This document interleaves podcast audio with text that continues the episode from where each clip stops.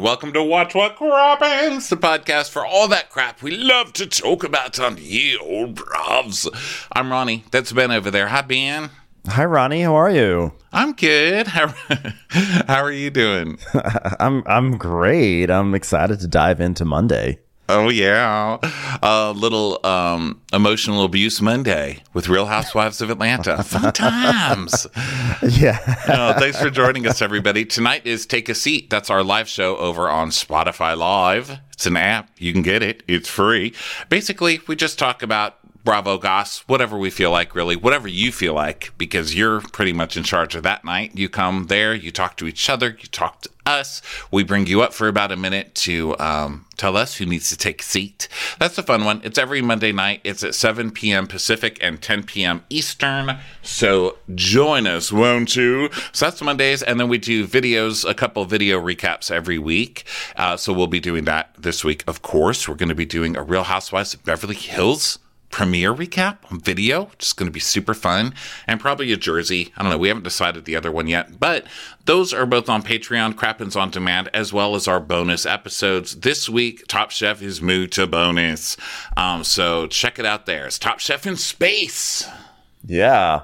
Uh, that's going to be a really good one to do. I'm already excited to do that recap. But first, before we even get to that, we got Real Housewives of Atlanta for its second episode of the season. Yep. Here we go. All al- all aboard. I thought you were going to say something else. I was like, hmm, I didn't know. I just I, I brought you to the cliff, and then I said, "Good luck." Just But, stay um, at that cliff. Uh, all aboard the Gaslight Express is the episode title today. Was that what the that was the name of the episode? Yeah. on Bravo. That's very funny because it's hundred percent true. By the way, we didn't last week. I don't think we spoke about the taglines on Atlanta, so I wrote them down this time. Um, did you write them down by any chance? Because Of course. What do you think I Okay. don't do my homework? Of course I wrote them down. so uh, we start with Candy, who says, "I ain't never skipped a beat or a bag." I mean, okay. Candy's just like, I, I'm rich and I work a lot. You know, that's hers. I know that's basically what it is. I saying I'm rich. I work a lot. what else do you need to know? Yeah. And then Drew, um, I keep you on the edges of your seat. Okay. You know what? Imagine having your intro line being about a hair transplant surgery. Like, is that really, is that really what you want to go with? Also, it's like a word Plugs. play on a lot. Yep, exactly. She yeah, that is actually what she would go with plugs. She's plugging everything she can right now. But like she um she would have a lie as like I keep you on the edges of your seat. You literally do not keep us even if you even if it was just the edge of our seat, you do not keep us there. Like literally the least suspenseful thing in life is wondering what Drew Sidora is ever up to. We don't even care about your edges. Okay. Yes. Your edges don't even keep us on the edge of our seats. You're like a big open field. We there, we don't we don't there may be edges, we don't know, we don't care. We're in a field. Marlo, uh, Marlo's really, uh, yeah, I think so. Marlo is really into it this year. She's giving it her all with everything. She's like, I've always had the juice, but now I got the peach. okay, okay. You know, congratulations. She's like a uh, she's like a hipster during the height of COVID who's like, you know, I've always liked peach juice, but now I've decided I'm going to grow peaches to make my own peach juice. In my living room with hydroponics. yeah.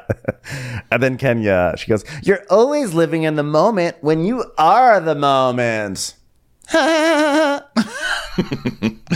And then Sheree, spring, summer, uh, spring, summer, or September. I'm the one you always remember. And I like the rhyme, you know? I like it too. I'm into the rhyme. I'm into the whole fantastics of it all. Yeah. I feel like she should be holding like a giant book of spells. Like it sounds very much like a magic spell from a musical, right? Like spring, summer, September, I'm the one you always remember. And then she like throws something at the floor and smoke comes up and she transforms into some other thing. Yes. And I like that she follows Kenya up with another timeline, you know, because Kenya's is like, I am a moment. And Sheree's like, time doesn't matter. And I'm like, wow, you're even shady to Kenya in your lines without really knowing it, you know? Yeah. And then Sonya's like, um, I may be a rookie, but this isn't my first race. Which well, that's I think that's a pretty good opening line. I'm I'm I'm, I'm happy for Sonya, but I think I'm also predisposed to liking most things she does because I instantly loved her right off the bat. So I'm well, biased. look, I know she hasn't been on for very long, but I need her tagline to be about patties because I know it's already a fight that I'm never going to forget. It's like burned into my brain already. it was i was cracking up uh, like just starting with a patty forward discussion like i was like this is this is everything i need Yes. So speaking of, we start with Sonia, and she's just gotten her pots delivered from someplace, and so uh, she's showing off her pots to her mom, and um, her mom's like, "Well, beyond pot, we brought some jerk sauce from Jamaica," and her sister Sherry's there now, uh, who we haven't met yet. Sherry, Sherry, and the mom are not having each other in a very loving way, which I could really, you know, I loved. I relate to that. Yeah i by the way i just want to say i don't want to gloss over sonia's excitement about the uh the pot set because like that to me was so real because i think we've all had some form of a pot set that's arrived and we've gotten all so excited like when she went like running to her foyer be like my pot set my pot set is here i was like oh i get it. and she was unpacking and there was like ladles and there was like spaghetti spoons and different pots i was like I understand her joy right now, like on a deep level. And I just don't want that to get lost in our recap. Well, I think that her joy was fake because we find out that she doesn't really cook. Unlike no one there really cooks a lot. They always order in. And I thought that that was so telling because she, uh, this part was telling when she's like, I got my pot set. I'm so excited. And then she holds up her favorite one and it's a little individual frying pan. Yeah. Everybody with the pot set knows that is some bullshit. Okay. Yes. No one likes those. I don't care. And look, we're going to get people saying, I love them. I use mine. All. No, you don't. You don't love it. And if you're using it, you're forcing yourself to because you're telling yourself it's small enough to clean quickly. Those are not. Those are the They're most. stupid. Those are the most frustrating um, pan in the set. I have to say. Very I'm very disappointed fortunate in that- the tiny in the tiny pan. I'm very fortunate that my pot set never had one of those. So I never had to live in that frustration. Although I've seen those at the store. It's like, um, you know how like uh, Lodge, who, who makes the cast iron skillets, has like a tiny cast iron skillet like that, and I'm like, what the fuck is that for? You're gonna like like sear like a bite of meat. So I, I do get why they're annoying, but I feel like with a pot set, it's not about like whether or not you cook. It's about the promise of cooking. It's about the promise that there will be food or that there might be like a renaissance in your kitchen. I think getting a new pot set's very exciting, even with a stupid, stupid, tiny little. Well, I have bitterness that I project onto the tiny pan because the tiny pan is one of those things that people who are married who disapprove of you never dating, um, they always say to you, "Why don't you buy one of those tiny pans? They make just one egg." You know, it's like it's like this judgmental. It's concern trolling from people. You know, when people act like they're concerned, but they're really trolling your ass. That's what that's what those tiny pans are to me. That's all I see is you know a family member like, "Wow, have you ever thought of a tiny pan?" You lonely Yeah. person. I support your loneliness with tiny pans. And you're like, oh, just die in a fire, you know. So that's what I think of when I see those tiny pans. Yeah, okay, there's a whole a pan- there's a whole show on today. really, I know. I just want to say my final statement is that I don't think a pan has to get smaller than a, a- an eight inch omelet pan. That's what I'm going to say. That's as small as you need to go. Yeah, I mean, if you're making an egg in a tiny pan, it naturally comes out as a circle. It feels like a cheat. Like if I'm making an egg, I want to use a big pan so people can be like, wow, this egg naturally splattered all over the place, but you still made it a circle. How? How, Ronnie? How? And I can say, well, I have extra time because I'm single and I don't waste my time with husbands. That's how. And then it turns it around to where I have a pride again, you know? And then as you show them your perfectly circular omelet, you say, Spring, summer, September, I'm the one you always remember. And then you disappear in a cloud of And they're like, oh my God, my husband would love this. Let me send him a picture of it. God damn it. So, So anyway, anyway, Sherry. thank you for joining us today. This is a fun egg. Dis- this is a fun egg pan discussion. Well, this podcast is going to get panned by the critics. So, uh, anyway, there's nine people living in this house. So there's Sonia, there's Ross, her husband. Well, her husband's name is, I think, Aaron, but his, his last name is Ross, but they all call him Ross. So there's Ross. I love that you're so hung up on that. Like, have you never been to the South? That's that's. Hey, hey, Karen. Well, I guess that doesn't happen a lot to me. No, but I have been in a fraternity, so I get it. You know, everything is like Mandelker. So then, um, so there's Sonia, there's Ross, there's their son Deuce, there's the mom and the dad. Now there's Sherry, the sister, Sherry's husband, and their two kids. So they are just like working on building their sitcom as as they speak. Yeah, they really are. Yeah, and she's got the whole like it takes a village thing, you know, because she wants her family to stay because they help so much with the. You better pay me taxes. If you're my village, you better pay me some fucking taxes. I'm telling you that because I don't even get to use this tiny pan anymore. Okay, it's too many of you. I'll be in here all night using this tiny pan with all of you.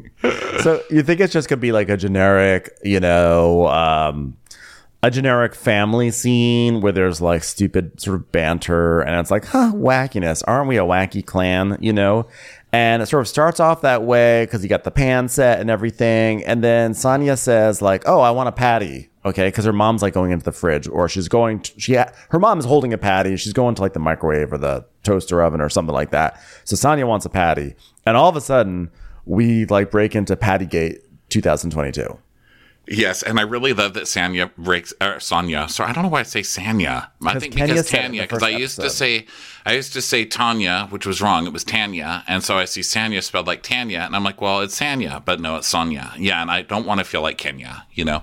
Um, so sorry, that's just a mistake. Sonya. So she. Um, what was I going to say about her? Um, Patty's. Hold on, damn it! Before I got name fucked, what was I going to say? oh, I like that she breaks out in a really thick accent whenever she's arguing or excited. Yes. like her her regular line is like, you know, my sister's my hairstylist, my mother's managing me, and having them in Atlanta is everything. Mom, where the patty? Mom, I need the patty. I know. I love it. I like to make a breakfast. Uh, my Jamaican accent So is all wonky. I'm gonna have to yeah, we have terrible. Well, I'm not even going to try for a proper one, but um, yeah, it was cracking me up. She's like, "Where the patty? I, I haven't eaten uh, one patty. Where the patty at?"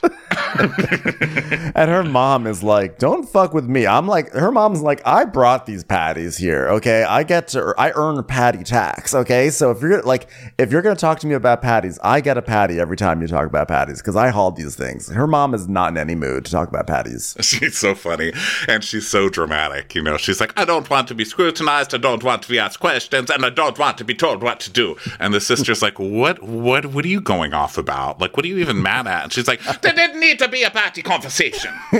no, she's like, and then she's like, she's like, it's not my fault. You ate the patty for breakfast. This is dad is so relax. So like everyone, everyone has their own box of patties, so there's a lot of concern that people are going into other people's boxes of patties. Yeah, but it is that thing. I mean, I'm Team Sonya here because it is that thing where it's like, oh, look, I brought all the patties and then I ate them all. You know, it's like me bringing Girl Scout cookies. I didn't bring those Girl Scout cookies for you. We all know I bought a carton of that shit for myself, you know? And I'm like, look, everybody, I brought Girl Scout cookies. And then you try and find a thin mint and you can't, you know, but I'm burping up chocolate mint over there in the corner. Uh, so then, so then, yeah. So the mom is like, she's like, I don't want to be scrutinized and all that stuff. And then Sherry's like, I don't have no problems with you guys. And then the mama's like, Well, I just know that I take a patty, and everyone's like, the patties, the patties, the patties. And Sonya's like, well, listen, if we say one thing, you don't have to take this huge offense to it. Like you're too mad for this for this conversation, right? And the mom's like, okay, well, next time I don't bring the patty, then that's it. You know? I know she's gonna withhold. She's the Lucille Bluth of patties. She's like, Look at me getting off, withholding patties. I like that we're making her like an, an Irish lady. Fine, next time I don't bring the patty, we'll see how you deal with it then. I'm sorry, uh, Below Deck Sailing Yacht is in season, so unfortunately, my dominant accent is Irish, cartoon Irish at the moment. So, uh, and then I next is apologize to the Beverly Hills. Dorit, and Dorit doesn't even have an Irish accent in real life, only on this show. So No, we're gonna be like top of the morning to you, Kyle. Coyle, what have you done with me patties? we should just have the mom talk like Dorit. That would be fun. So then So- uh, Sherry, the sister, is like, you know, um, it's been nice being here, but it's just not my normal yet, you know, because I. I just went from being a mom at my own home with my own space, and the mom's like, "Well, wasn't that all of us? You know, like you're the you're not the only one." And she's like, Yeah. "But she asked me how I'm feeling, mother. Okay, and that's why I answered with my feelings." And she's like, "Oh yes, you're the only one without your own space. Look at you." I know. I love the mom just like not letting her daughter try to have this reality TV moment of it's just hard. She's like, oh, it's hard for all of us. so good. That Sonya's yeah. really good casting. Oh my god, I'd love her. I wish there was more of her in this episode. So then we go to our first visit to Chateau Sheree of the season. Uh, we had some like echoey, echoey uh, flashbacks of Charest. Oh, by the way, just as a shout out, um, in case you missed it, last week we had a really super fun episode with Carlos King. So if you missed it, it's on our feed. So if you're like, you know, we talk a lot about Atlanta and other housewives, but that's, I thought of it because he loves Sheree and Sheree was on his show recently. So go check that out if you missed it. But anyway, we are here in Chateau Sheree and it's the music is like all fancy, like Chateau Sheree. And then it cuts to her putting out like some really shitty, you know, bakery aisle treats from the grocery store. Like like this is not from a fancy bakery. This is the thing that's like next to the display of Entenmann's. And hey, by the way, if someone puts out a display of Entenmann's for me, I'm very happy with it. But I just I just I was gonna say I'm over here. My neck is all my head is all the way back on my neck right now. well, either way, it was just like funny. It was like the like the Sheree, her fancy Chateau Sheree, and then just putting out like some generic donut holes. Well, it's even better because it's for Kenya. Because she's like, "Mom, Kenya's coming over," and Thelma says, "Oh, does Kenya eat sweet?" She goes, "Nope." She's skinny as hell right now. She's not eating anything. Yeah. And that's the person that you put the croissants out for, you know? Well, that's my old trick, by the way, which is like I put out a spread that I'm I'm not making it for me. I'm making it for someone else because, you know, I'm having company over and people take two bites and then oh no, I have leftovers. I guess I got to eat this. I don't want to waste anything. yeah, and you feel less guilty because the croissant has been sitting out. So it's like, well, it's just going to waste. Yeah. So um, Kenya comes over and they go down to the basement and laugh because, of course, they got in a huge fight when this basement was unfinished, and Kenya snuck down there. And um, Sheree's like, Kenya hasn't been in my basement since bitch went creeping during my housewarming. And we see that clip, which is classic. And so she can't wait to show this bitch her basement. So they go down, and Kenya is in I'm being nice mode. So she's like, I love it. It's so comfy. Ah. yeah, Sheree's done that thing where she's made like a club in her basement and um, I just don't understand this concept because we see this a lot in on like reality TV or like in mansions where people are like, "Oh yeah, in the basement there's a club." I'm like, "Who's going clubbing in your basement?" I don't understand this concept. Is this just what you do if you're just like away from a city and you're just like you just want to spice it up for when friends come over? Because I understand like a big comfy basement with a big TV and like a all sorts of fun stuff, but like actually setting up a club in the basement, I just don't get it. I mean, they had couches, so that works for me. Call it whatever you need to. There's a ca- there's couches and a TV and another kitchen. So do what well, you got to like, do. It's like a married to medicine when Cecil has his little bar in his basement. You know, it's like Cecil's bar. That's what it reminds me of. Yeah, the man bar, the man, the man cave, or whatever they call yeah. it. So, um, let's see. Why do they have full windows in this basement? That's my question. Is it still a, a basement if it's not in the basement? yeah, I feel like it's one of those things where like one half confused. one half the basement's sort of basementy because it's like in the it's like a hillside probably, right? Oh, so okay. like one half is like in the hill and then the other half is like there's windows, surprise. All right. Okay. Um, but I loved it. I was like, love the sunlight in your basement, which just felt weird to say.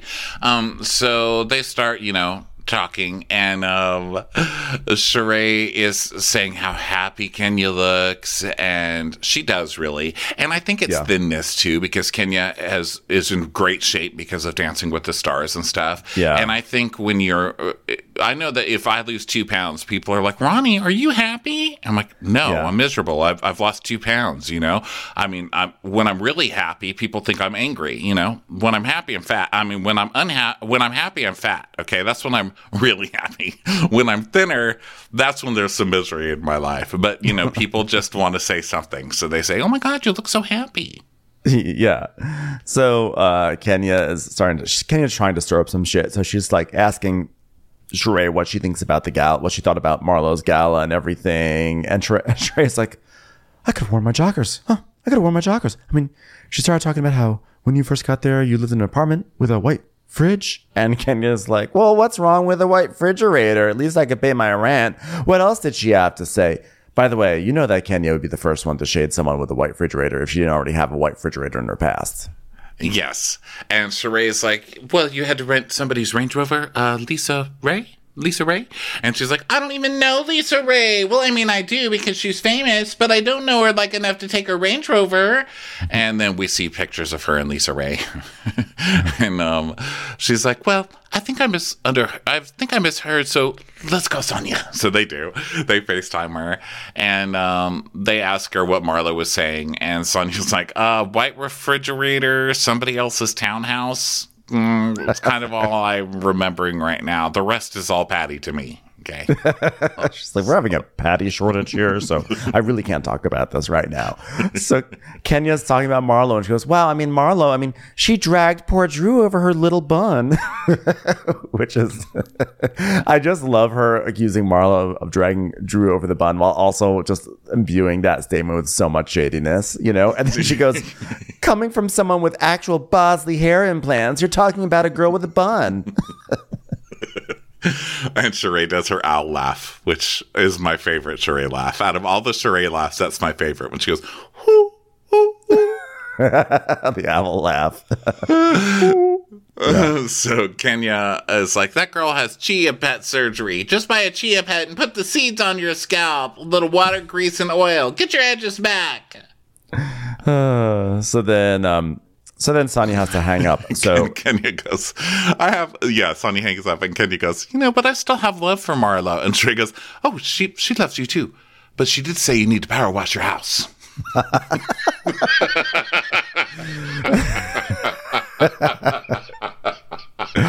so so Sheree is so Sheree is like, um, uh, oh, by the way, uh, Drew left her phone in a in a gift bag that I, that I brought back, which is by the way so Drew Sidora. How do you leave your phone in a gift bag? I mean, so she left her phone in the gift bag, and then. But that's um, also so Sheree to take the gift bag. Like somebody left a gift bag, so Sheree took it and was like, "Oh, there's a phone in here." yeah. Oh, this is a nice gift. So, like my Sheree, by the way, has turned into some hybrid of Cynthia and Tom Colicchio. it's like, oh, uh, it's a nice gift. Yeah. so then Sheree, so basically Drew left her phone, and so Drew's assistant had to come by to get the phone. And Kenya's like, "Oh well, she told Candy that she and you share an assistant." and, and Sheree. Like, Sheree's not happy that that's going around. You know, you see the unhappiness spread over her face. And then we see a clip of um, Candy being told about this assistant and Drew saying, you know, and she's going through it with the assistant. And um, then we see a clip of this assistant and his, honey, it's a lovely libation, honey, to keep your taste buds moving and your hips grooving, honey. And Candy, yeah. like, looking at him like, shit, like, who the fuck gross. yeah. who, who told you you could call me honey, sir? Yeah. It's time for a commercial. It's time for a Crappens commercial.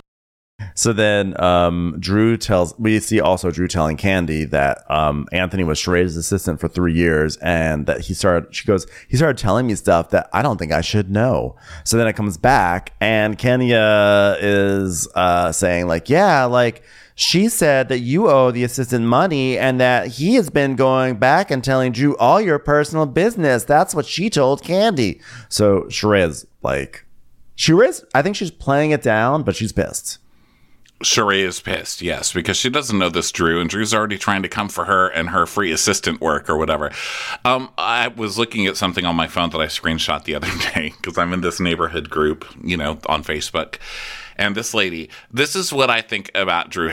Drew, how many assistants does Drew have and why? Can anybody explain to me why? Because I just don't get it. And I feel like she's one of those ladies who just gets people to do things for her to feel important. Yeah. And this lady posted on the group, I'm looking for an assistant, and we're going to need um, to and from school during the day, which by the way is a nanny, right? Hmm. Dry cleaning. She listed all this stuff and was like, and plus we'll need you on weekends that we're gone. And this, I mean, basically her whole life. And I was like, this lady's expecting a lot. And you know, she's going to pay like $2 an hour. So I clicked on her, her page to see what she was like. And I don't want to say her name because you never know. With my luck, she'll be out there somewhere. But this is her thing on Facebook. People will throw stones. Don't waste energy throwing them back. Collect them and build an empire. A stone empire. Girl. Girl, it takes more than stones to build an empire. That's what I thought of with this But al- multiple assistant storyline. I thought of that lady. Like, give me a break. But also, like, way to lose the metaphor thread. Like, if people are throwing stones, people in glass houses shouldn't throw stones. So collect the stones and build, you would think, a stone house. But no, it's an empire. She's like, no. She's like, so I'm gonna, I'm gonna, I'm gonna leave the metaphor now and just start something new. I have a stone empire. so, um, Selling stone set.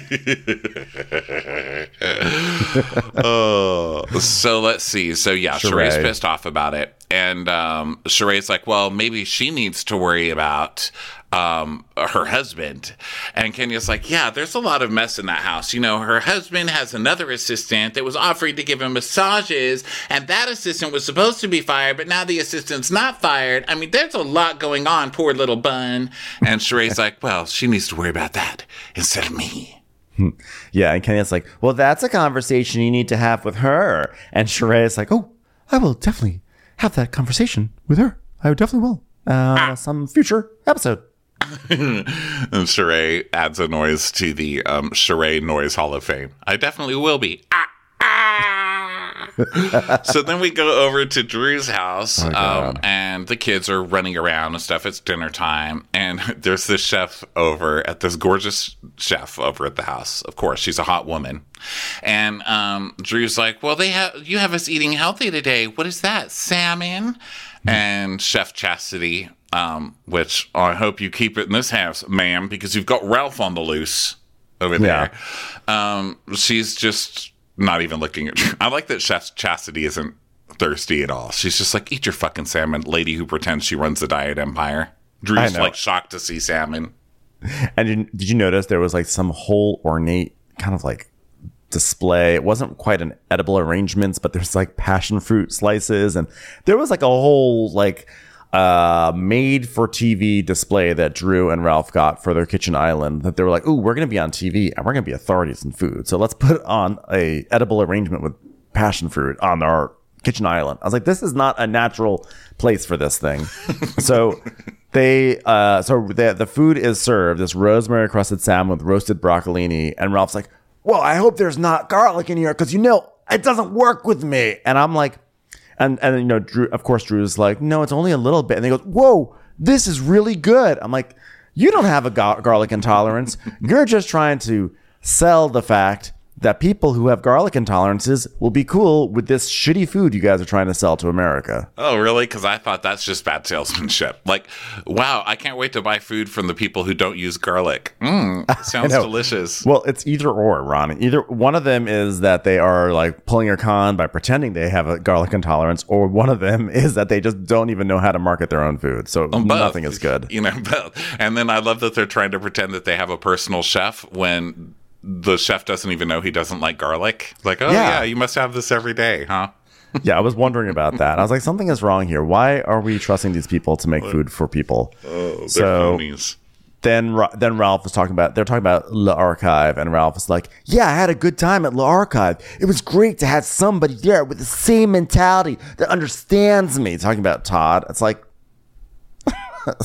what are you guys both scammers? Is that what it is? Is that why you guys connect? Well, you know, everyone loves candy, and I love candy, but never been a Todd supporter. I'm I'm Team Mama Joyce on Todd. I think Todd is just a user, you know, and we see him working, but then with Candy's show, we've seen like where that goes with Todd not even wanting to go into mm-hmm. the restaurant. So we kind of see, and then today is a whole Todd episode where we learn what Todd is exactly up to. Which is a whole lot of spending Candy's money, sir. So Yeah. yeah, when when Ralph is saying that he's finally found someone like him to hang out with, you know, not great. Not great. But I think also like Ralph is very eager to align himself with someone who has like real money. Not saying that Todd owns the money. I mean, that's Candy's money essentially. But still, I think Ralph is really happy to align himself with them, like the the, the power couple of this show, right? So. So then Drew was like, "Oh well, Candy brought up the Instagram of your assistant," and Ralph was like, "Look, I fired her. Okay, I fired her, and by fired her, I mean I fired up the grill and made her a stick. Okay, so I fired her. What else do you want from me? Yeah, I no longer pay her for her sexual texts. Yeah. So Drew's like, um, so you don't talk? He's like, I didn't say we don't talk. I said we don't do business. And she's like, so you do talk? I said we do. We don't do business. And she's like, yeah, he just puts me on tumble dry. Like he'll confuse me, and I'm like, is it me that's tripping? And that's true, but you know what gets thrown in tumble dry? Wet blankets. Okay, so stop being one. Walk out of there. What the hell are you doing? Yeah, yeah. Get a new get a new whirlpool. So Ralph is like, he's like, I don't understand that you don't feel comfortable with another woman. I mean, maybe it's because how she looks. And she's like, Well, how does she look? And he goes, She's a 50 year old woman. Okay, she was 12 when I was born. She's 12. He's like saying like, Oh, well, she's 50. So like, the implication is like she's some haggardly old, decrepit, hunchbacked, you know, crone. I'm like, you know who else is 50? Kenya and Cynthia are both in their 50s for crying out loud. They're beautiful. Welcome to the show you're on, you fucking weirdo. Like, who comes to the Real Housewives world and says that? I know. And so she's like, but men date older women all the time. Like, and if you were to find something in my phone where a guy is offering me a massage, you wouldn't like that. And he's like, but that's not the message. That's not the message. And everyone, everyone says that the problem is you, you know, because there are so many women around me, and the only one you have a problem with is her. Uh, the problem is that she's sending you messages saying I can come over and give you a massage. this guy's this guy is such shit. such like I can't so believe terrible. this guy. And this is only the beginning of their episode, right? Yeah. And so she's like, "Stop trying to make me feel crazy when I have a valid point. You're married to someone uh, w- with a major problem. Okay." The end. Yeah. This is not something you fix. Run. Run the hell away. The man was taping you in your own house. Yeah, from Tampa. So Drew is Drew tells us, you know, people say that Ralph gaslights me, but I don't know if that's necessarily true. So the producer says, "Well, can you define gaslighting?" And she goes, "Uh, actually, I, I don't know what it means." So she pulls it up. Of course, we're like we're all rolling our eyes, and she goes, "Ooh, to manipulate someone by psychological means into questioning their own sanity." She's like, oh my God. Who would have thought? Don't you feel like Bravo purposely put that in to actually teach people what gaslighting is? Because nobody on Bravo knows what gaslighting is. They Yeah. just say, stop gaslighting me, but nobody really knows what it is. So I was glad that they finally added a definition into the canon. Yeah, because um, a lot of people have been using that as a synonym for lying, and it's not the same thing. Gaslighting. gaslighting. That's what I was singing the entire Infamously, time. Lisa Rinna dancing around screaming gaslighting when she didn't know what it meant. Gaslighting. so then we get Gaslight, a film by Ralph Pittman. Um, and uh, we see a montage of Ralph gaslighting over the past season and change, which was just great. Just just seeing it all lined up together, just seeing unequivocal evidence of him being a pure gaslighter. It was just hilarious.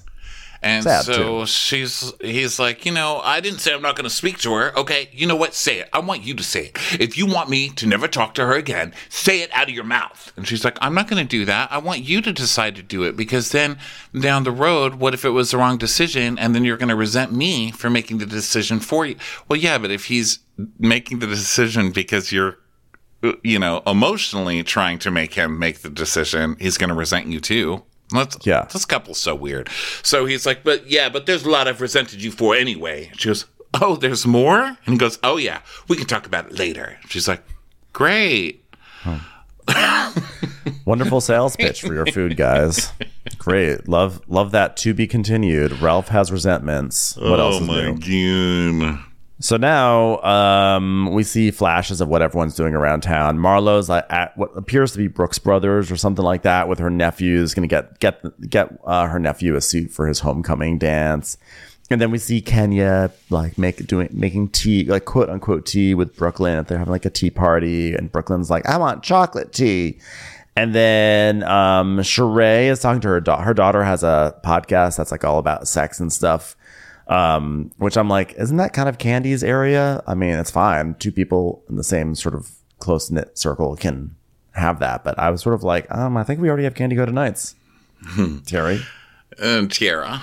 And Tierra. so Tierra's like, you know, I um, people get upset. Se- uh, people get so uptight when you talk about sex. I mean, I, I didn't even have to say the word sex. And look at your face, mom. And she's like, well, you said never to listen to it, so I've never listened to it. She goes, yeah, because I talk about polygamy, one night stands, your favorite sexual position.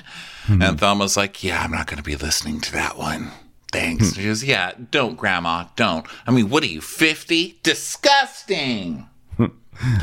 Gross. Gross, grandma. Ew. so then Kandi calls um, her Broadway producer, Brian Moreland, and we hear about her Broadway show that she produced. Did you say Brian Moylan?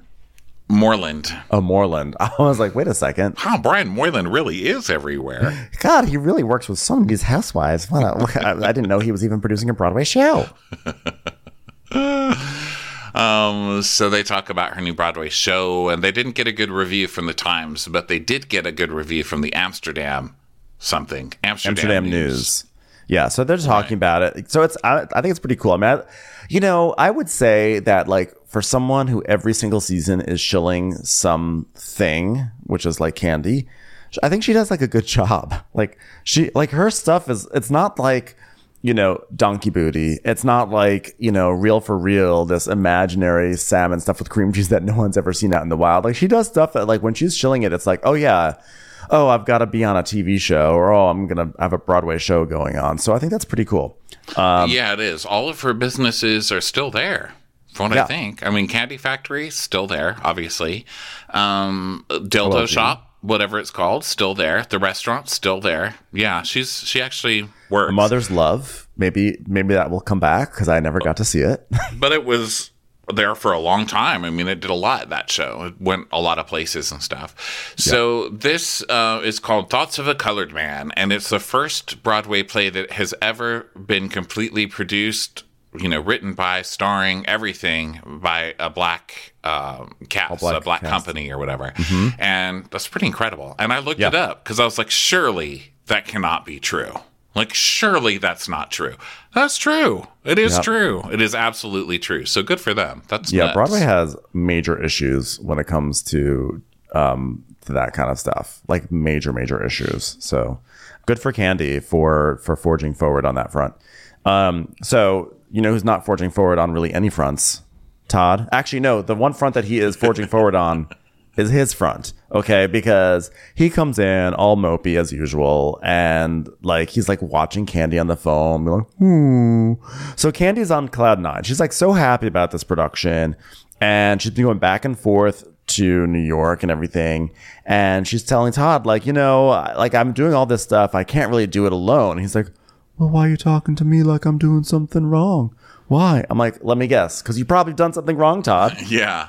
Why are you making it sound like you're doing this alone?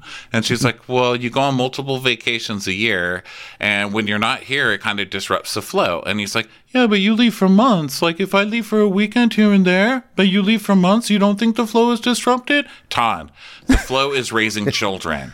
The children were wanted by you. Kandi didn't want to have the children. Kandi was like, I've already got a child. Why do I want to have children? You were the one who forced this child. Th- now, I'm not saying Kandi isn't glad she had children, but when this all started, you were the one who insisted on children, and now you're going out of vac- you're going out on vacation every other weekend. Come Well, also, on. The difference is that Todd is going out on vacations. Kandi is going out of town to work. I mean, this is also what happened, I think, two seasons ago, where Candy was. Um, remember, she was shooting um, Lena Waithe, my dear friend, Lena Waithe's TV show. Uh, I forget what it was called, but the she, the shy, the she, the shy. I always, I mean, I called it the chai for a long time, or maybe the chit, but I always say the wrong emphasis. But anyway, uh, Kandi was doing that, and Todd was like, "Oh, but you're always out of town." It's like because she's shooting a TV show, making money. You literally have Todd. You literally have an a bonus house, a bonus house on your property that has a pool inside of it. That does not come from Kandi hanging around. He's out there spending that money just like Mama. I need Mama Joyce here to just hate on Todd in every episode because this is hard to watch. And Kandi's, you know, Kandi does a lot with her straw resentment. You know, she does some slurps from the straw while she's rolling her eyes at him. And then when she gets really mad, she starts Yeah. with the straw, which I really like, like the stabbing of the ice with the straw, which I like. But I really need some more hatred on Todd because Todd deserves it. Like Todd earns every bit. So she's like, I go for work. Why are you going to Miami? He's like, hanging out. And that's when she's stabbing the ice with her straw.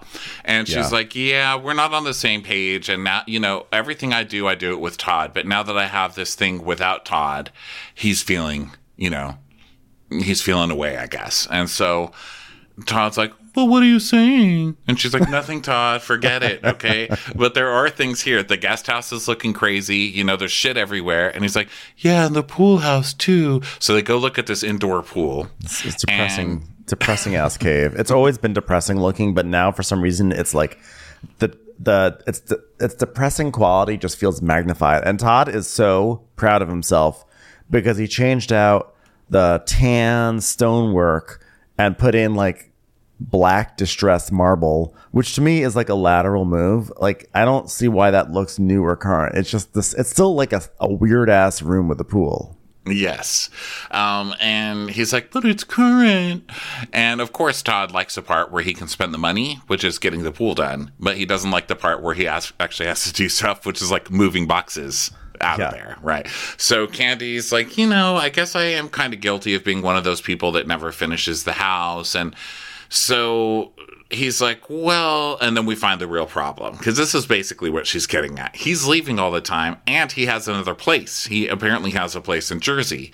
So Yes. she's like, well, because he says, well, I could take some of this stuff to Jersey too. You know, I mean, there's nothing in there. You saw it, right? And so he tells us, I moved into this condo with my ex and, you know, we purchased it together, but that didn't work. So I moved out and she never refinanced and got my name off the condo. So unfortunately, I ended up having to pay it off. Uh, so Kandi had to pay off your fucking condo with your ex, is what you're saying. That's what you're saying. Also, and who moves out of a place that they own and doesn't take their name off of it? What the I know hell? that's like he acts like oh he's he's like this passive passive person in the world of of like real estate deeds.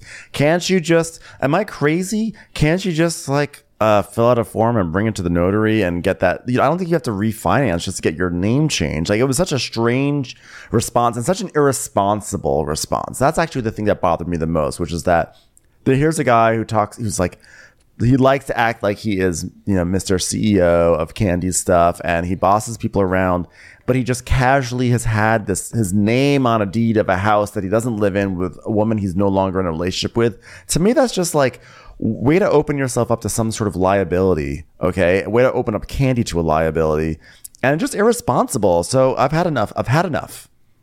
and she's she's like, well, I mean, you know, that's your place. And he goes, it's our place. It's our Jersey crib, babe. And she's like, my name's not on that.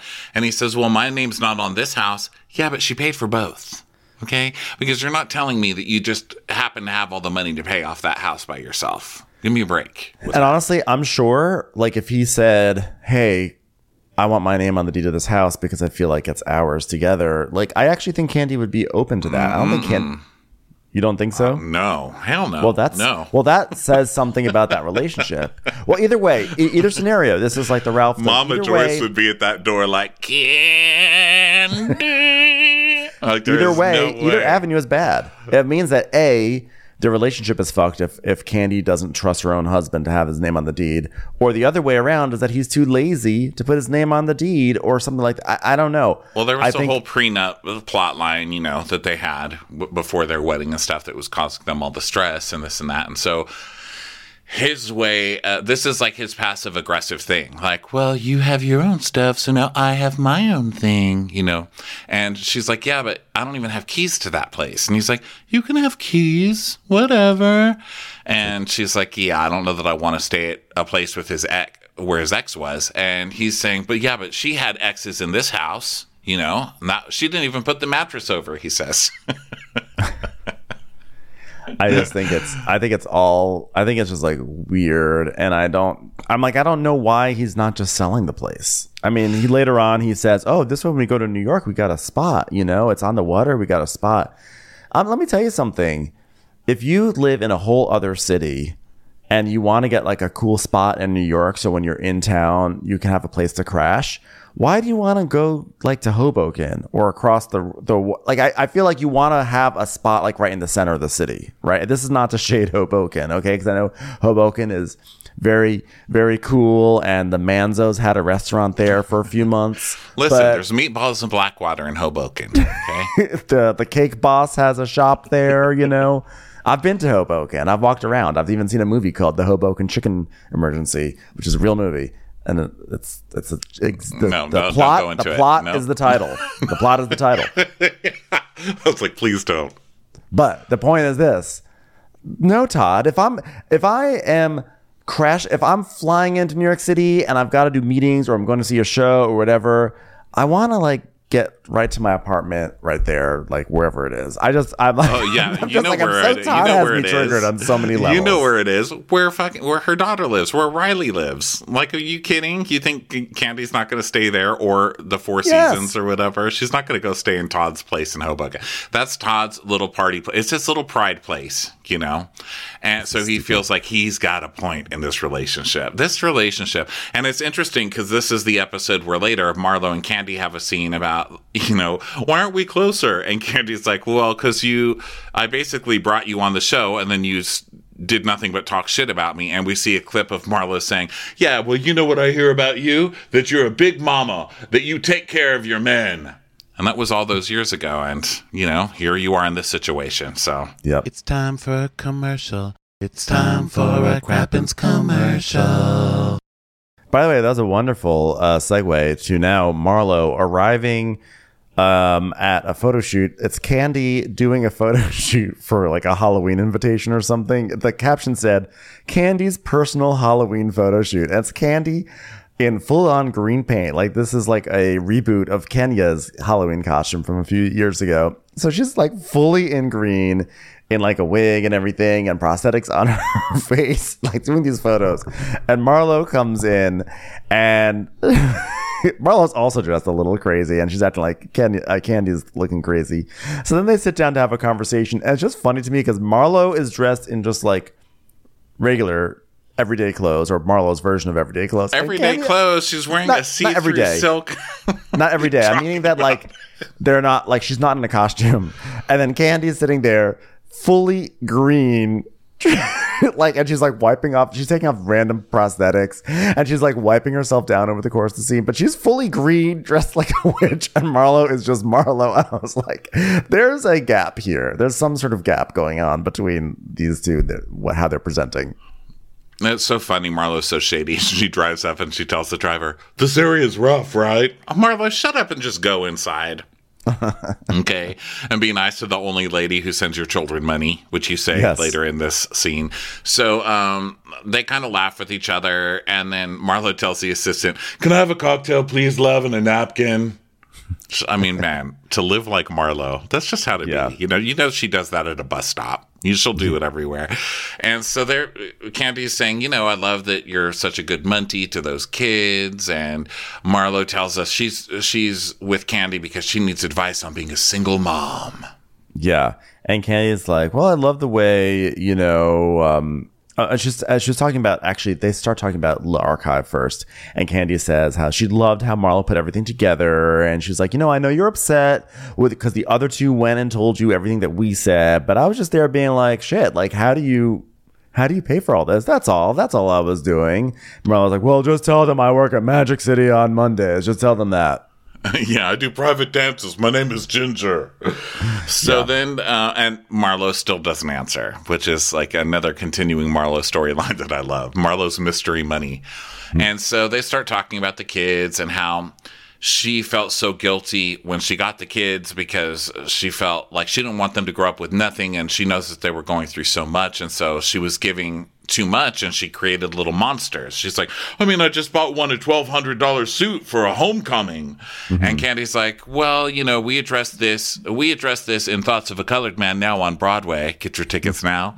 why she says, Why does being black always equate to struggle? You know, like what's wrong if your kids have a Mercedes when they go to school? Like it doesn't make you any less of a worker just because you came up with money. It's ridiculous. Yeah, she's basically like you can still instill a work uh, work ethic and still set them up for greatness, you know. And like, why can't your nephews have nice things, right? Why why not? Especially they're going to a school where people show up in BMWs and everything like that.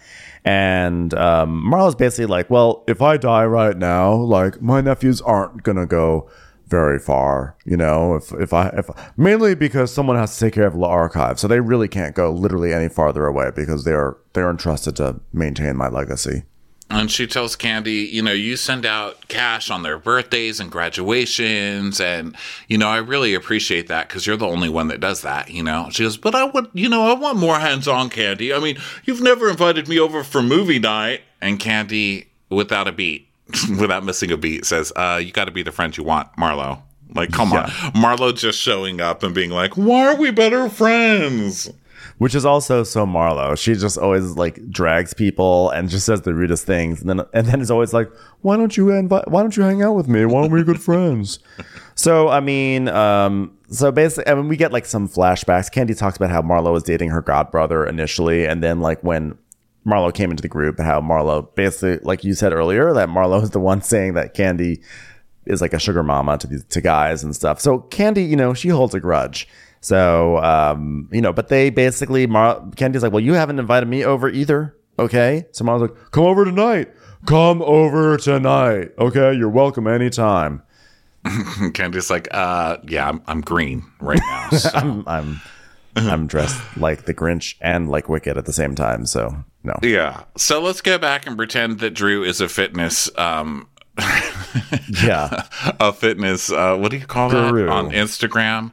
Where oh where influencer you, uh, influencer yes let's pretend that Drew's a fitness influencer so we go to her backyard she's doing a workout with uh, a trainer and Anthony who's there of course trying to give his lines yeah I can't with Anthony yeah Anthony's and, bad gay casting yeah he's like is sweating like this good for your knees so then Sanya FaceTimes in, and Ralph's like, "You should be here. Come on, you should be here." Uh. So, you know, Sanya's like, "There's no way I'm partaking in your poolside quote unquote workout. I am an Olympian. I am an Olympian." So, um, so now, so I guess I don't remember what Sanya even FaceTimes for. That she just FaceTimes says hi, just to confirm a double date for another time. And so oh, yeah. Ralph uh, Ralph pulls Drew aside after the workout, and he's like, "Listen, we're gonna do something together. It's gonna be great. So clear your schedule on this night." And she's like, "Um, so, but don't you think that's putting our issues on the back burner?" Yes, Drew. You know, your issue is never fully cooked. If it didn't go on the back burner, no one would ever get fed. Okay. Yeah. You, if that's what back burners are for, your relationship. yes. So speaking of burners, we now go to Todd at Blaze. Get it? Because burning, Blaze, etc. So um, Todd walks in, and then a guy comes running up to him, like almost very much like a, a musical. Be like, "Hey, Todd, here are the specials for today. We got it." mussels, butter sauce, linguine, pasta. like, okay, Kandi's already producing the Broadway play. Sorry, you missed your chance on that one. so Ralph and Ross and and Todd sit at the bar and have like a bro moment, you know? And and this is sort of like Ross's first like big scene where he's like talking a lot and he talks a lot. He's actually very talkative. Uh, yeah, because sometimes the husbands on these shows are like, That's cool. Mm-hmm. yeah. Awesome. But Ross is in it, you know? And he's like, So I heard you're the man to know. That's the word around town. Basically, so am I gonna get free meals now that we're friends? Because I'm ready for free meal. and and Todd's like, so how old are you all? And they're like, 38. And he's like, but I'm 48. I mean, I had to schedule a colonoscopy because you know what? I want to live. Thanks for this shrimp. thanks for the shrimp. It's like, thanks, Todd. Yum. Mmm, delicious. It's like, I'm concerned about, I'm concerned about prostate cancer, which is why I'm here at a steakhouse. So so Ross is like uh, Ross talking about how he wants another kid, but they're not sure, etc. And then Todd is like, "That's cool. Hey, so uh, Ralph, I heard about your assistant drama. I had a lot of conversations about the assistant." And even Ross is like, "Yeah, me too." So Ralph goes, "Okay, so this is the thing wifey can't let go of. Okay, I cannot." Find a massage therapist. And my assistant called me and was like, Ralph, you need to get your massage. And I was like, yo, I couldn't find one. Okay. Well, I just need a massage therapist. That's all, bros. And Todd's like, yeah, because, you know, massage therapist, it's real hard to find one right now. And then he laughs. and he goes, yeah, because there was a text and I heard that this lady has a fat ass and a nice body. And Ralph goes, man, it's, it's Atlanta. Everyone has a fat butt. Okay. well, I think that the text message said, "Oh, I should give you a massage," and you were like, "Well, you know, I'm a man." And Ralph goes, "Yeah, I said, well, I know I said I was a guy, but my thing is more like I'm a man because like I had, I didn't solve the problem, you know, because like I'm a man, I gotta solve the problem, you know, you know." They're just like laughing at him because he's so like absurdly full of shit that they just can't do anything but laugh at him. Yeah, because he's saying that he meant no, of course I didn't get a massage therapist because I'm a man. You know, like I'm too stupid, so I didn't take care of that. Instead of, what would you do if I came over? Well, you know, I'm a man. You know, he's so full of shit. Yeah. So, um, so I was like, I'm going to use that one. I'm a man. You know, you don't like that I didn't finish the pool house, but I'm a man. You don't like that I got my Jersey condo, but I'm a man. So then Ralph gives us an explanation for the ages. He's in his um, interview. He goes, "You know, it's hard to explain. Like, it's it's a matter of you believing exactly what I say. It's more like I should have did it myself, but I am I'm gonna do it. I'm gonna do it for you. But then when I was like, I was like, I'm a guy. I didn't do it. But same, you know, it's like guys taking medicine. Like we don't do it sometimes. You know, it's like you ever seen an, an, an alpaca? You know, an alpaca. You're like, is it a llama? Is it an alpaca? And you're like, I'm a guy. It could be a camel. It could be anything. It could be a rabbit. Like I don't know. It could be all these things. Have you ever gotten a massage from a rabbit? It's all. It's like that. You know. Uh, but really, Drew shouldn't be going through my phone to begin with. It's his, it's his real his, thing. Yeah. So he says a whole bunch of bullshit that you get confused by and then comes in with the, the lasting message. Well, maybe she just wanted a full body shot of her in her new outfit, so she was going to your camera app. You so fucking privacy. I know. Asshole. Talk about surveillance. He now he has issues with surveillance. Yes, he's he's suddenly got issues with privacy in a relationship. Yeah.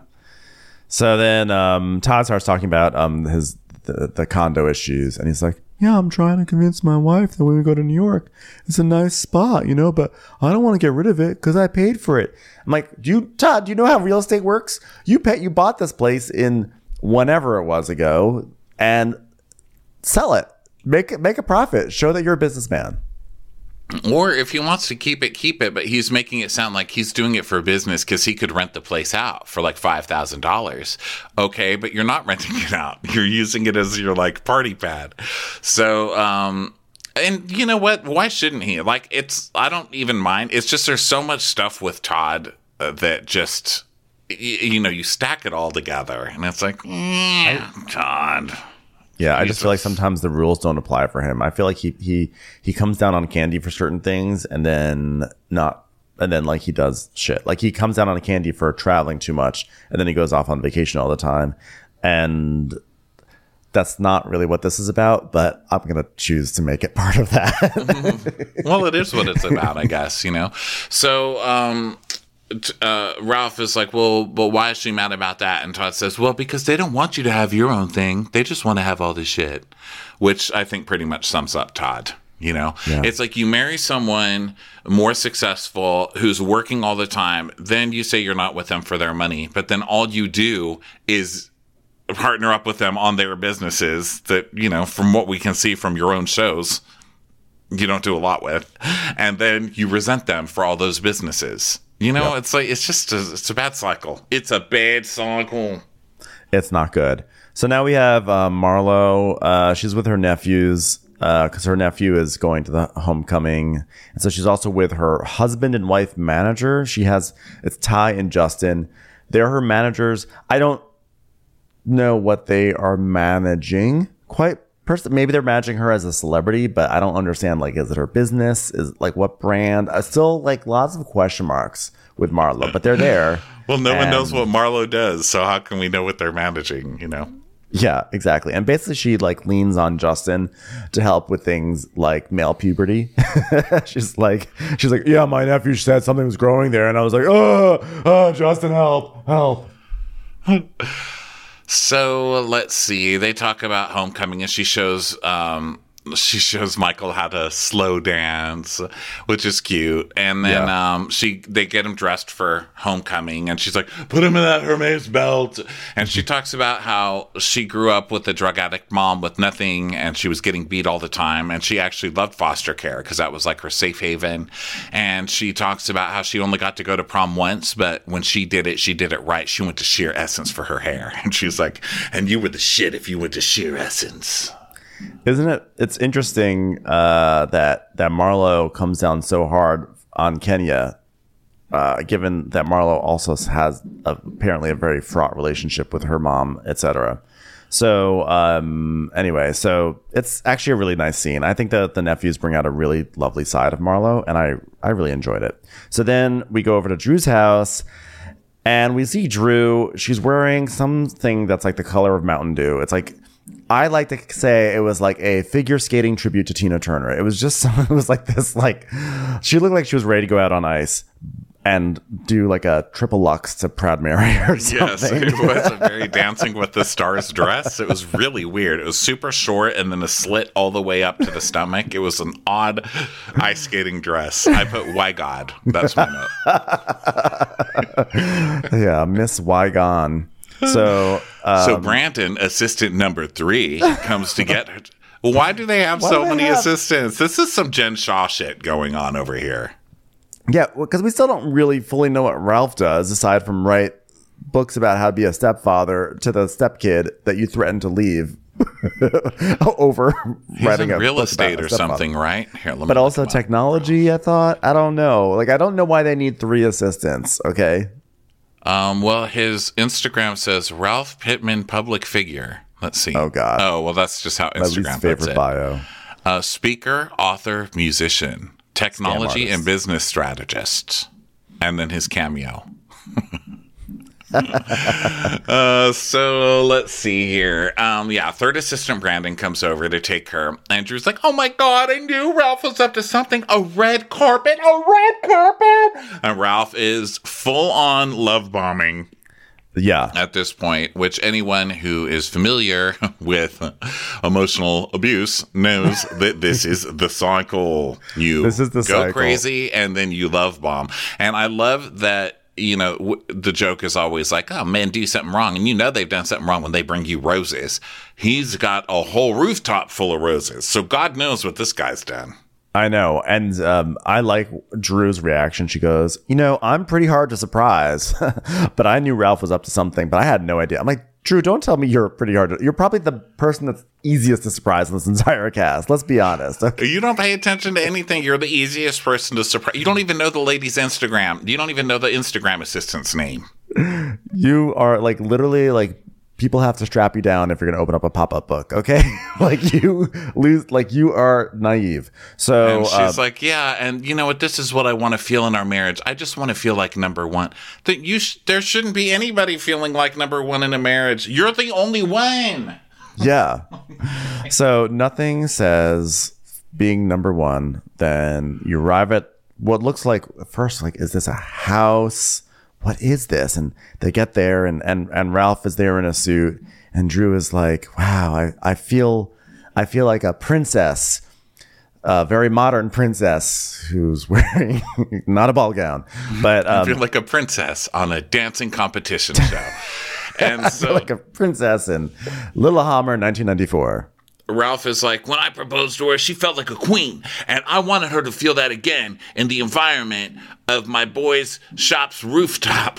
so They're at his tailor's showroom, where all princesses hope that they can have a romantic moment. Uh, the- uh, he's not even at like a women's showroom. He's at his, like his like his like haberdasher. like it's a- like what is like it didn't even make sense. And also it's like you're so wow you didn't you were too cheap to like rent out a place, so you had to like ask a you bunch of your borrowed friends. a rooftop. Oh my yeah, god! you had So to get to go to your tailor. I want her to know that no woman can ever come close to her. I'm like, yeah, you make sure they come when she's not around. That's the problem.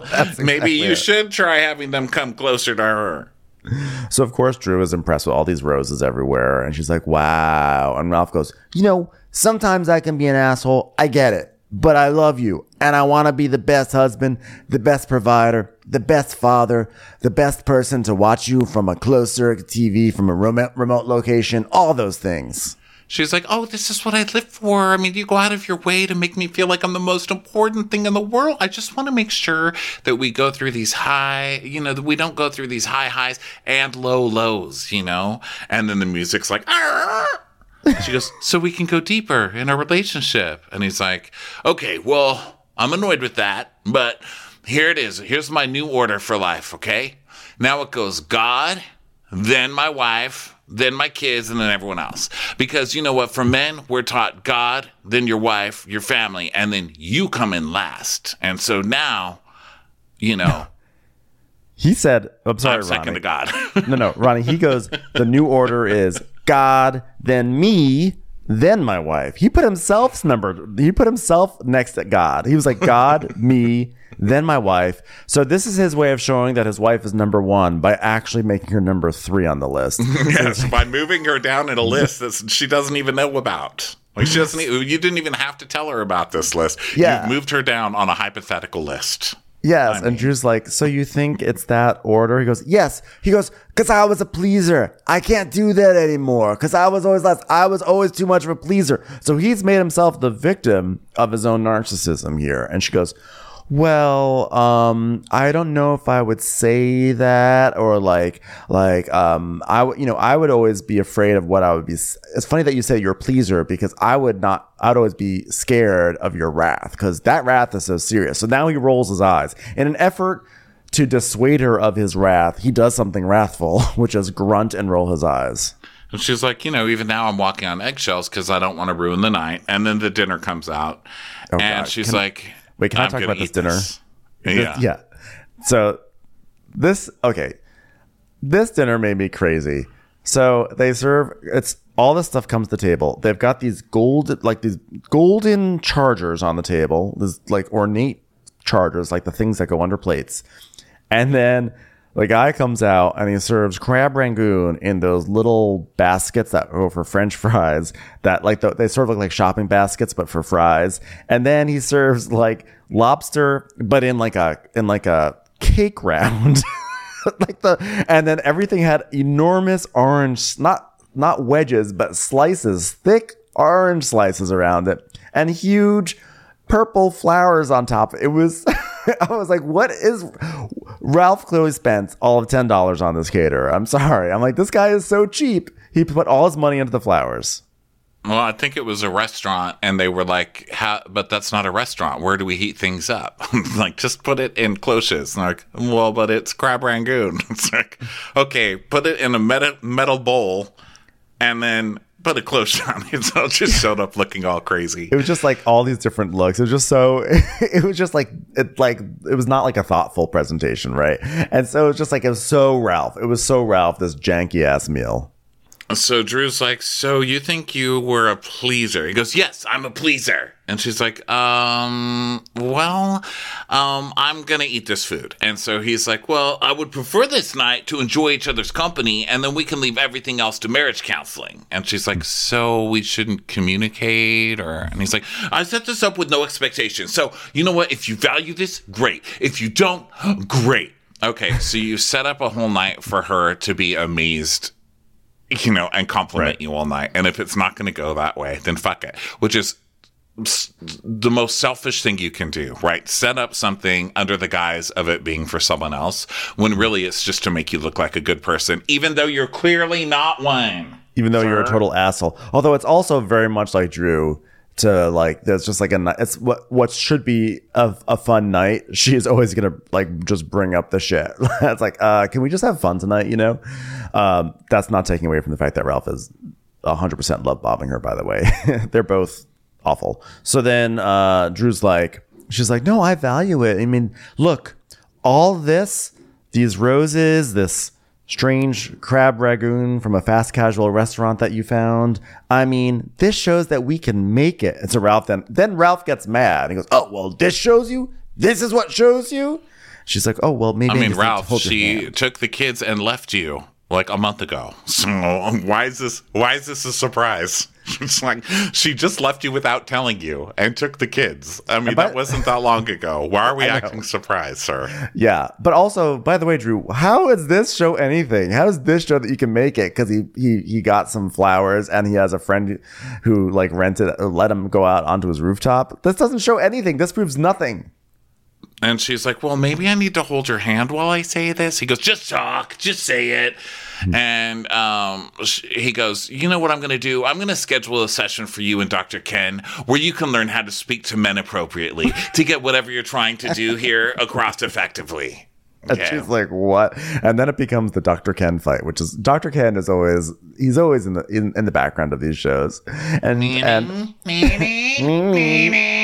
Has Dr. Ken ever truly helped anybody on these shows? I don't I'm, think I'm doubtful.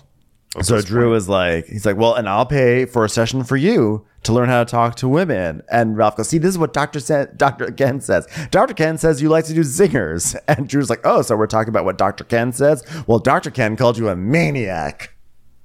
Okay, Dr. Ken, what the fuck? I love that Dr. Ken is like a housewife talking shit about the spouses in their therapy sessions. Dr. Ken is like, well, by the way, you also know that these two idiots are probably completely like misinterpreting anything that Dr. Ken ever said, right? Right. Well, or saying it, but just using it in an evil way. I'm sure that Dr. Ken was like, listen, some people communicate differently, Nene. You know, some people communicate their feelings through zingers or Yeah. something like that. And he's like, yeah, he said you do zingers. And, you know, I know that him acting like that, putting a camera in your house, then having a fit because you didn't make the toast properly, you know, I know that it's probably the behavior of a maniac, but that maniac is your husband. something like that. It's like, well, he called you a maniac. Yeah. Like they probably just like latched on to a few buzzwords and just like ran with them, you know. So uh so then they get into a maniac fight, a Dr. Ken maniac fight, and Ralph goes, Do you even know what the definition of a maniac is? No one who's a maniac is this successful. Successful enough to order some crab rangoon on the top of someone else's store. Okay. Have you looked at my wall? I got degrees on my wall. I got the word, go look up the word maniac, okay? He goes, Go look at my wall. she goes, Okay, I'm going to Google that. I've been really relying on Google this episode. So I'm going to Google maniac. A person exhibiting extreme symptoms of wild behavior, homicidal maniac. Yeah, but you know what? Here, look at my definition. She's a maniac, maniac, oh whoa whoa, and she's acting like she's been here before. Is that the is that the second lyric? I actually don't know. So um, he's like, you know, marriage counselors, you know, they he uses extreme words like that's what they do on the East Coast. Okay, so for you to go, Oh, those East Coasters with their extreme words. I think he's on the East Coast, by the way. He's like, uh, he's like for he's like for you to go and repeat what he said, and she's, but I did that because you were repeating what he said to me, and he goes, no, hold on, hold on, hold on, hold on, hold on, and she's like, you have maniac tendencies. Okay, look, one thing I've learned from watching Lifetime. You don't call maniacs maniacs, okay? They hate that. Yeah. Don't ever call a maniac a maniac, okay? That's how they're written about later in the news when they've done Yeah. something maniacal. yeah, it's um, it's it's not a phrase. It's not a descriptor people uh, embrace usually, unless Don't it's touch like me! Do not touch me! Do not! tou- you don't even understand what maniac means. It means somebody who's truly unstable. Like you're uh, having a fit on the roof, the rooftop of a tailor, uh, with a tin of cold rangoon in front of you. Okay. You are so angry you're spitting and wilting the edible flowers on your crab rangoon. So She's like, "Well, I'm sorry." He's like, "No, you're not. You're not really sorry. Have a good night." And she's like, uh, "So if I express myself, we can't have a good night? I mean, then what? What are we doing then?" And he's like, "Dessert. You want dessert?" so she's like, "I'm gonna cry. I'm gonna get up right now, and I'm gonna go to cry, but not so far that the cameras aren't there. I'm gonna just go a few feet away to cry and watch you not follow me." yeah, she she goes to um, the safest haven she can find, which is uh, crying amongst various mannequins and bow ties and neckties. Literally, she's like, you just see like just like menswear. And so then Ralph is like, this is bullshit. So then um, he's like, he's like, tonight was not for trying to fix anything, huh? No, no. So then, so now Drew, of course, is wanting more conversation. She's like, I'm just asking for a conversation. He goes, he goes, you know what? Sometimes I probably do too much. I probably should not do this, but doing stuff for you is not the move. I regret doing this. I'm not going to do this for you ever again. So then he walks away and then because it's now his time to walk away and she sits at the table and she's going to be like, I'm going to sit at this table and they're going to get a long shot of me sitting here to use in the trailer. Okay. That's what I'm doing. But I love that she sits and she's like, I'm going to eat this. Like, there's Yeah. no way. I mean, he's an asshole, but we did buy the dinner. So I will be eating it. yeah, exactly.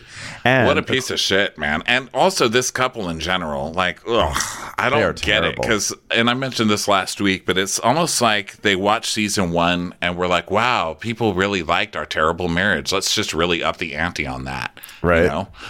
like, just make our whole, every scene is going to be about how much our marriage sucks. It just Yeah. seems icky, but oddly fun to watch, I have to say.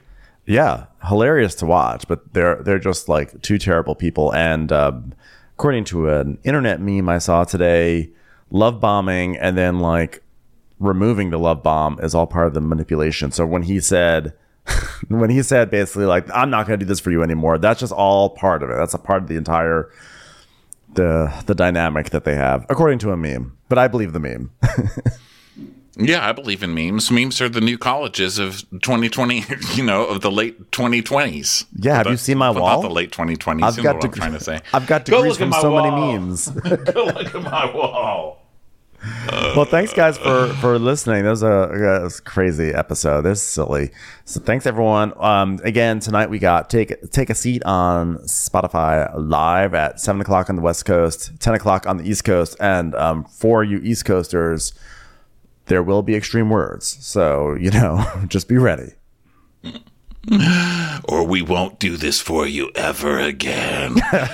Bye, everybody. Bye. Watch What Crappens would like to thank its premium sponsors. Ain't no thing like Allison King. Ashley Savoni, she don't take no baloney. Dana C. Dana Do. She's not just a Sheila, she's a Daniela. Itchels. Aaron McNicholas. She don't miss no trickolas. Hava Nagila Weber. Jamie. She has no last namey. Sipped some scotch with Jessica Trotch. Just saying, okay. Wee McLevin, Karen McClelland. She's always supplying. It's Kelly Ryan. Kristen the Piston Anderson. Let's give a kisserino to Lisa Lino. She's our queen, Marie Levine. Megan Berg. You can't have a burger without the Berg. The Bay Area Betches.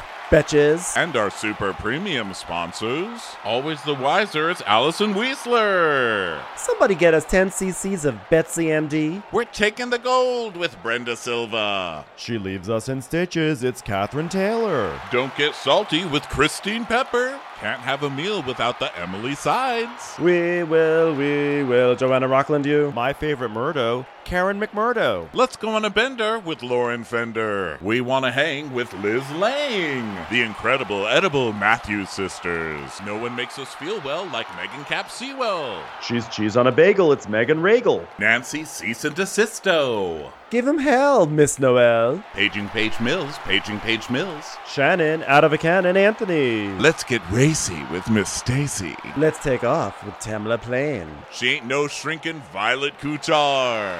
We love you guys.